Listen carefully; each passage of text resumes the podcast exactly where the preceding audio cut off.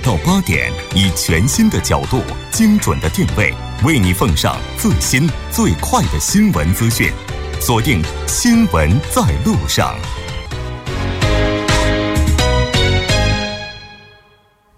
好的，半点过后，欢迎回来。稍后是广告时间，广告过后为您带来我们今天新闻放大镜的第二部分。好的，八点过后，欢迎回来。稍后为您带来我们今天新闻放大镜的第二部分。在第二部呢，我们依然是和来自韩国外国语大学的康俊荣教授，以及来自中央日报社的王哲一起来聊一聊第一夫人的公职设立这一话题。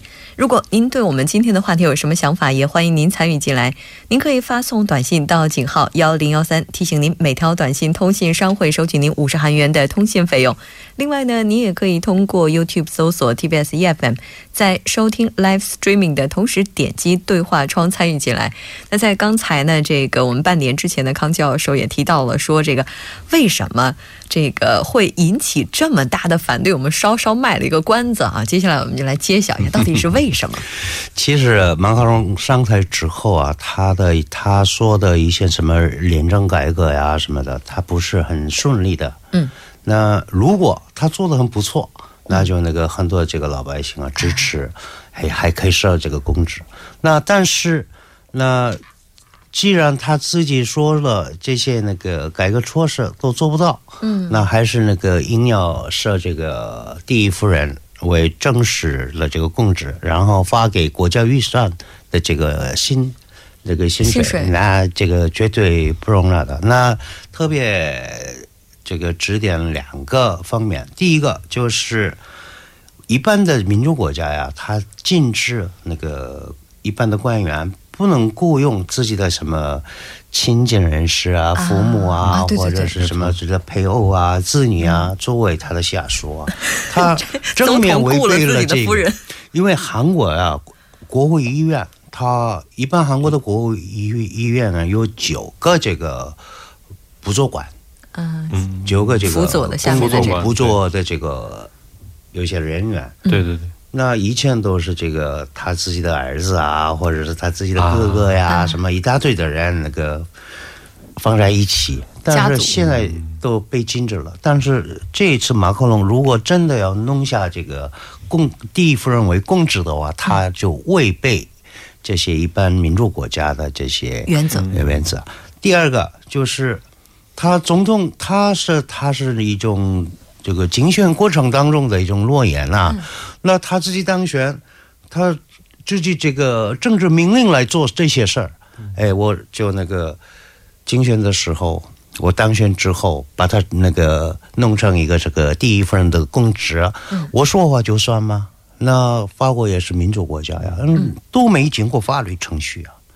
那所以那个很多老百姓就反抗过来。那所以呢，这个没办法突破这个难关。对，其实我发现，在他竞选的时候，他的竞选对手之一，最大的竞争对手，保守派的这个弗朗索瓦费勇，他之所以说在那儿败，就因为他当时妻子是吃空饷，就是刚刚教授说的这种，我就是设一个职位上来，然后给妻子发工资，所以因为这个他败选，所以然后马克龙上台，所以后来有民众就想。那我当时不投他，是因为他有发空饷。然后你这样上台来之后这么做呢，是不是跟他发空饷这个做法是差不多？另外，目前这个新政府，刚刚教授也提到了，也在准备这个相关的改革法案，并且在交这个国民议会在讨论哈。这个法案当中就规定要大力的缩减和节省这些预算经费，其中就说禁止议员雇佣家人为他们工作。这个目前在法国还没有被禁止，他们是要禁止。所以有的媒体就说了：“你这个总统挺搞笑哈，你让议员们不能顾自己的家人，然后你自己跑到这个地方设一个职位给你夫人。”所以这个在法国也是引起了很多这个反对意见。其实美国也是如此啊，那个特朗普的女儿，嗯，伊万卡，对，她是她只是她的女儿而已啊。对，但是她在那个，她凭什么在白宫？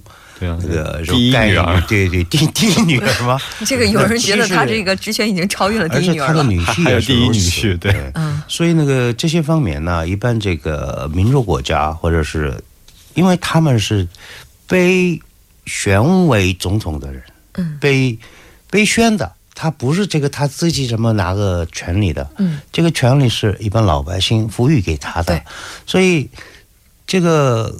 一般的这种程序上来说呀，一般老百姓啊，可能不能容纳这些那个行为，所以呢，他也是这个同样的道理，那可能。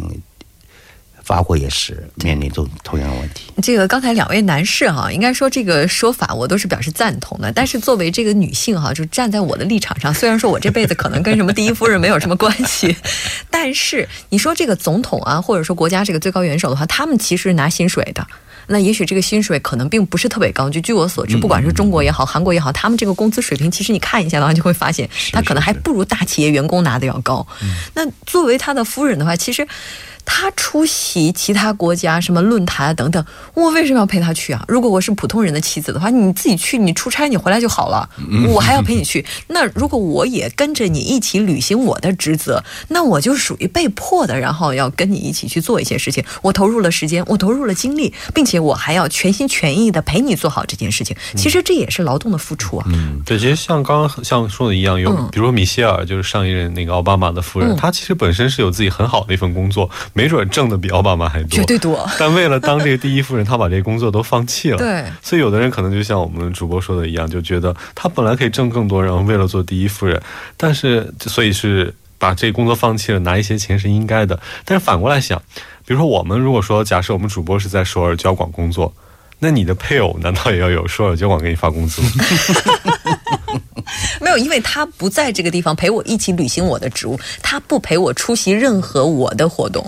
但是偶尔他可以会陪你参加一些公司的一些小活动，这也是有可能的。呃，这个的话就是这当然比喻的稍微有点远啊，有点远了，有点远了。我我不是刚刚讲吗？他是这个第一夫人跟总统是他是政治伙伴呐，嗯，一般都是这样子。所以那个这不是这个谈我们不要谈这个钱的问题，因为而且。这是有个人的个性有非常有息息息相关。比如说金大中总统，他的这个第一夫人是李希厚女士，她是在美国留过学。嗯，那她是她一个，她单独海外去海外，比如说到那个国际联合什么儿童特别委员会当上演说。嗯，她自己扮演她自己的角色，那不一定跟那个她的老公。比如说，这个他的这个总统一去过去要办什么什么事情，所以这是安格个人的这个个性有非常大的关系。那比如说金永山总统的这个第一夫人孙孙明孙明顺女士，她是很少出面，嗯，她是那个典型的羡慕良气型的那个一个女士，她在家里，她在那个青瓦台里面，那就是内人。完全是内人，他在那个很少在外面那个办活动，活动，所以呢，这个有有个人的这个性格差异，性格还有那个他自己如何帮忙我的丈夫，那个总统。那由这个来决定。对啊，当然并不是代表我是特别支持把它变成公职的哈，只是说有这样的一个想法。是是是啊，会有人会这么想。那我们也看到这个说法国人认为设立第一夫人这个计划是要把法国的政治美国化。哎，我觉得这个说法是从哪儿来的呀？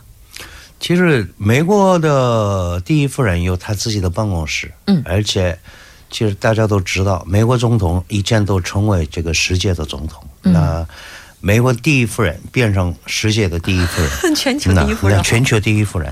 如果她真的有本事的话，在国际舞台上可以那个阻止了一些美国第一夫人为中心的一些社交圈。嗯，她把这个美国的价值散布给那个别国的这个第一夫人。嗯，那所以她发挥能够发挥影响力。我刚刚讲的这个美国化是什么意思呢？那其实。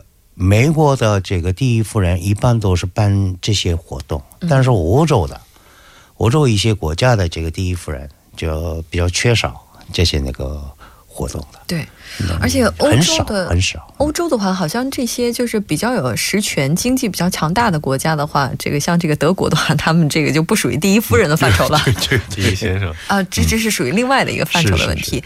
而其他国家啊，这个角色的发挥并没有我们想象的那么大。包括现在法国目前的第一夫人，对，可能法国是想要在欧洲做一个领先的变化啊，因为其实他们本来两口子也就属于并不是很传统的两口子，可能想打破一些传统的规定。因为马克龙啊，他年纪年纪少嘛，三十多岁，对，三十九岁嘛。那但是他当选之后跟特特朗普会晤，还有那个普京会晤，那就那个他本地，比如说这个他自己，那展开了这个法国的一些那个。那个什么形象，嗯，那就能放大点儿。那当然，然后旁边有这个有有名有分的这个第一夫人的话，嗯，那为了这个法国的这个展开外交活动更好，所以他把这些这个观点之下呢，把第一夫人的职位。嗯，想要确定下来，确定下来。对，其实我刚刚也注意到有一则新的报道，就说这第一夫人，法国的第一夫人，她只是想给她一个名分。嗯，但是实际上这第一夫人是不会领工资，也不会有一些单独的预算。这是他刚刚爆出来一条消息啊。对，但是马克龙真的是吓了我一大跳啊！刚才我们在直播期间的话，这个新闻，我们这个直播间其实有这种滚动的新闻嘛。刚才看到这个马克龙啊，在一个会面上的话，直接冲着这个镜头抛媚眼眼儿，我觉得这可能也是只有年轻的领导人才会做出来的事情吧。那像这个第一夫人的话，我们刚才提到，她可能会履行很多的角色，当然根据人的性格上有会有一些差异。那刚才其实教授也提到很多有这种政治上的，对吧？对，政治上当然他帮忙这个外交，这个内部内部政治上的话，应该是帮忙他丈夫的这个政治路线。那外交上呢，比如说他出访，那别的国家，那谁来接待这个对方国的这个第一夫人？嗯，还有谁来？那个还有那边的这个女性，有一些那个领导人士，谁来管呢？嗯，那所以那个趁着这些机会啊，他就那个代表自己国家的这个女人、女性，那跟那个对方国家的这个女性，那可以谈有一些那个比较这个社会上的，还有这个人权上的，还有教育儿童这些那个。不是很重要的，不是不是不是不重要，那是这个比较下一下一个阶层的这些那个内容可以那个交换意见，所以那个外交上他也担扮演了很重要的一个角色。哎，你说他角色这么重要，就为什么在政治制度当中就没有给他一个合法的地位呢？因为其实就刚刚我们说的，因为这个政治当中要合法的话，首先你要，特别是在民主国家，嗯，有可能要经过选举，或者说这个程序，或者说国会的批准程序。但这个毕竟第一夫人不是说我们民众选出来的，然后很，刚刚我们也说很矛盾的一点，你也不能逼着总统去选某个人做第一夫人。所以说这个东西，我觉得就是比较难去处理的一个问题哈。哎，我就一直觉得，你像这个，如果普通人的话，然后如果是夫妻关系出现问题的话，可以选择离婚啊或者什么的。是。但是当这个第一夫人和这个总统之间，或者说最高领导人之间出现问题的时候，这个时候他们只能选择掩藏或者掩盖，而且有一些人政治家，他们可能就是栽倒在自己的配偶身上。啊，其实美国前总统克林顿就是很好的例子。对对对，嗯。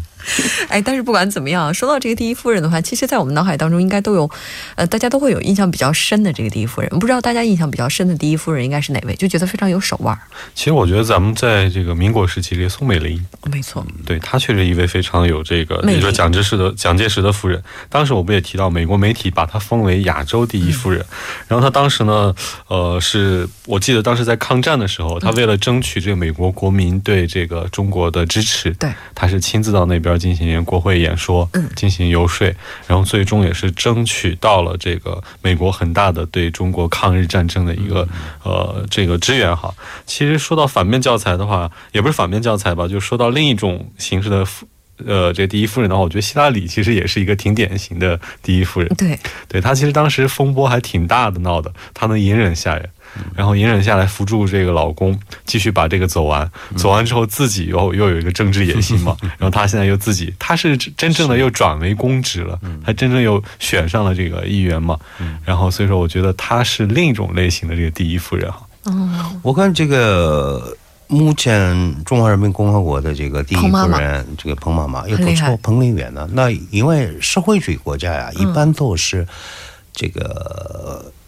很少配通他的配偶出面的，那比如说毛主席也是如此，那有是有，那斯大林、列宁都一样啊，那一般的这个社会主义国家，他就那个不重视这个第一夫人的这个角色。角色。但是，呃，习主席上台之后啊，那个彭丽媛的这些彭丽媛女士的这个呃活动范围越来那个越大，而且她自己本身也是个这个明明明星出身的。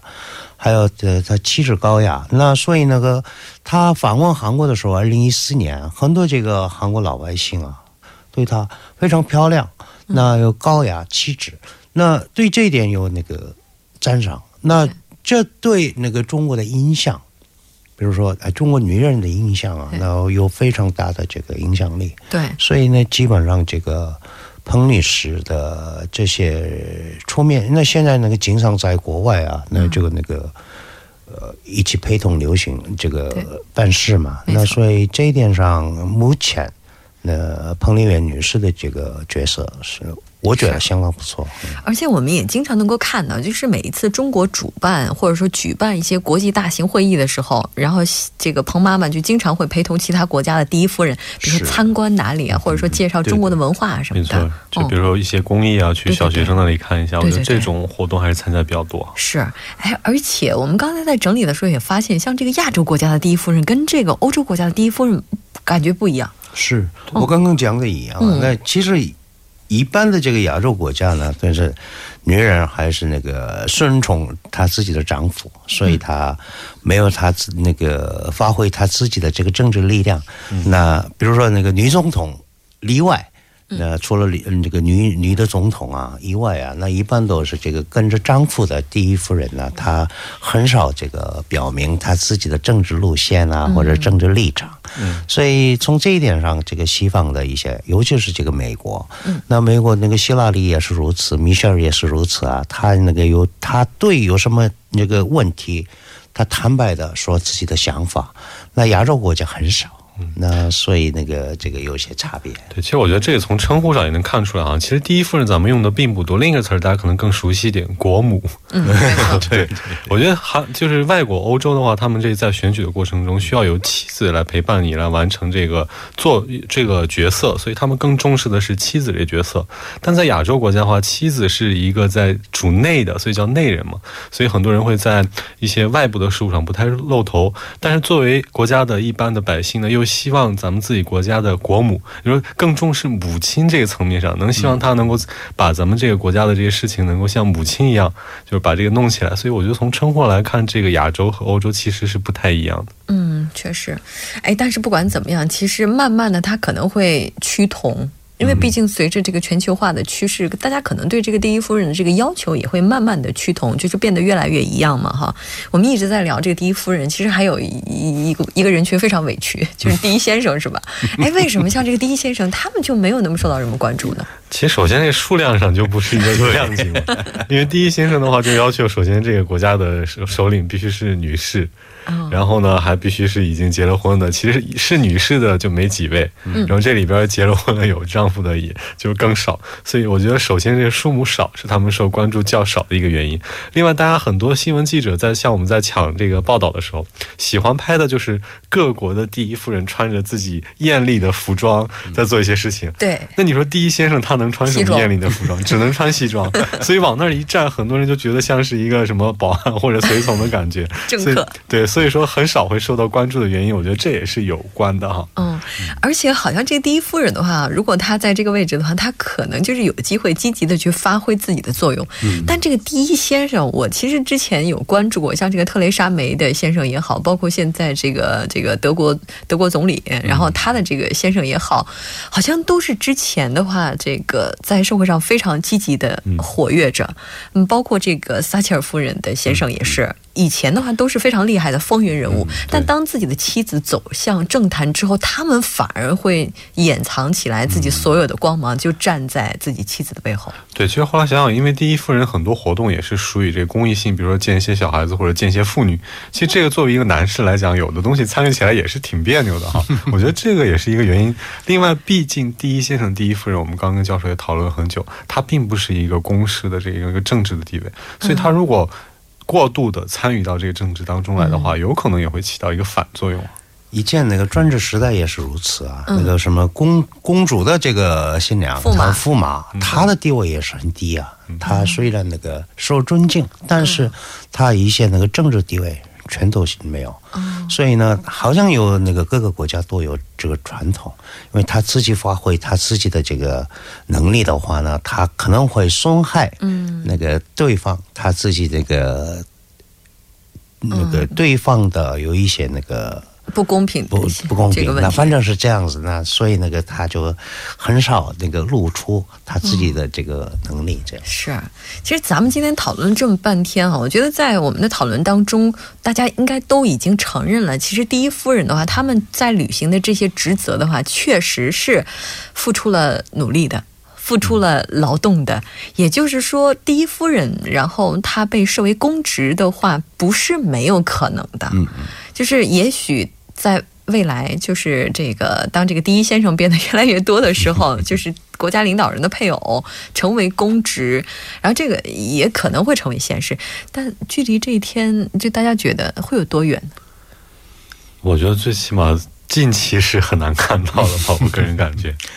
我也是接着这个持有比较保守的观点的，那反正是这个一般老百姓愿意的话才可以。现在那个这个大家都这个民主时代呀、嗯那如果那我有有个人这个推行这个制度呀，我怎么样啊？那不可能是这样子。老百姓承认，哎，我们需要这个职位，因为那个公共外交活动上，他的第一夫人的这个扮演角色很需要的话，那个老百姓会提提出来。嗯，我觉得公职化很可能有点远，但是给他一个更好的名分，应该是很有可能。是名分这个词用的，哎，但是不管怎么样，我觉得时间会给我们所有的答案哈。嗯好的，非常感谢两位嘉宾做客直播间，给我们带来这一期非常精彩的讨论。我们下期再见。谢谢大家。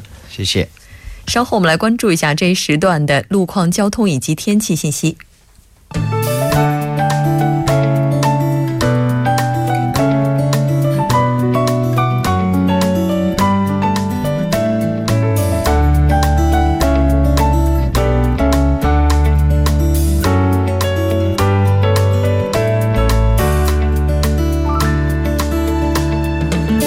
晚间七点五十三分，这里是由影月为大家带来今天节目最后一段的首尔市交通及天气情况。好的，我们继续关注一则交通临时管制的通告。那在北部干线路九里方向，岳林分岔口到木洞分岔口方向呢，是有道路包装的施工作业。受其影响，单方向的两个车道中的一个车道将进行部分的交通管制。那该作业会一直持续到九月十七日，具体的时间段是从晚十点到一日的凌晨六点。好的，接下来我们继续关注一下目前发生在路面的突发事故。那在京福高速公路首尔方向瑞草到盘浦的二车道，目前是有交通事故的，受其影响呢，后车道是交通停滞的状态，还望您参考路段，小心驾驶。第二条是发生在京釜高速公路首尔方向瑞草到盘浦分岔口的二车道，那发生的交通事故正在有工作人员处理作业当中，后续交通从板桥分岔口开始停滞不前。接下来是在汉江大桥自北向南方向，那早些时段停驶的故障车辆呢，目前已经得到处理，后续路段呢则因车辆增加而停滞不前。好，节目的最后，我们再度关注一下今明两天的天气情况。今天晚间至明天凌晨阴有雨，最低气温零上二十三度；明天白天阴有雨，最高气温零上二十八度。好的，以上就是今天全部的天气与交通信息。我们明天同一时间不见不散。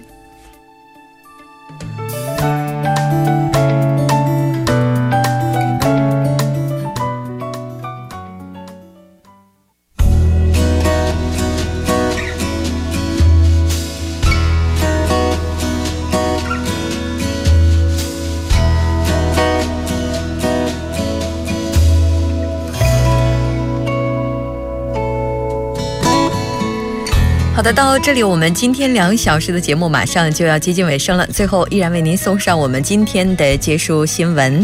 弗朗索瓦是加拿大纽芬兰与拉布拉多省的一个小镇，身处呢加拿大最东边的一个海湾，是世界上最偏远的地区之一。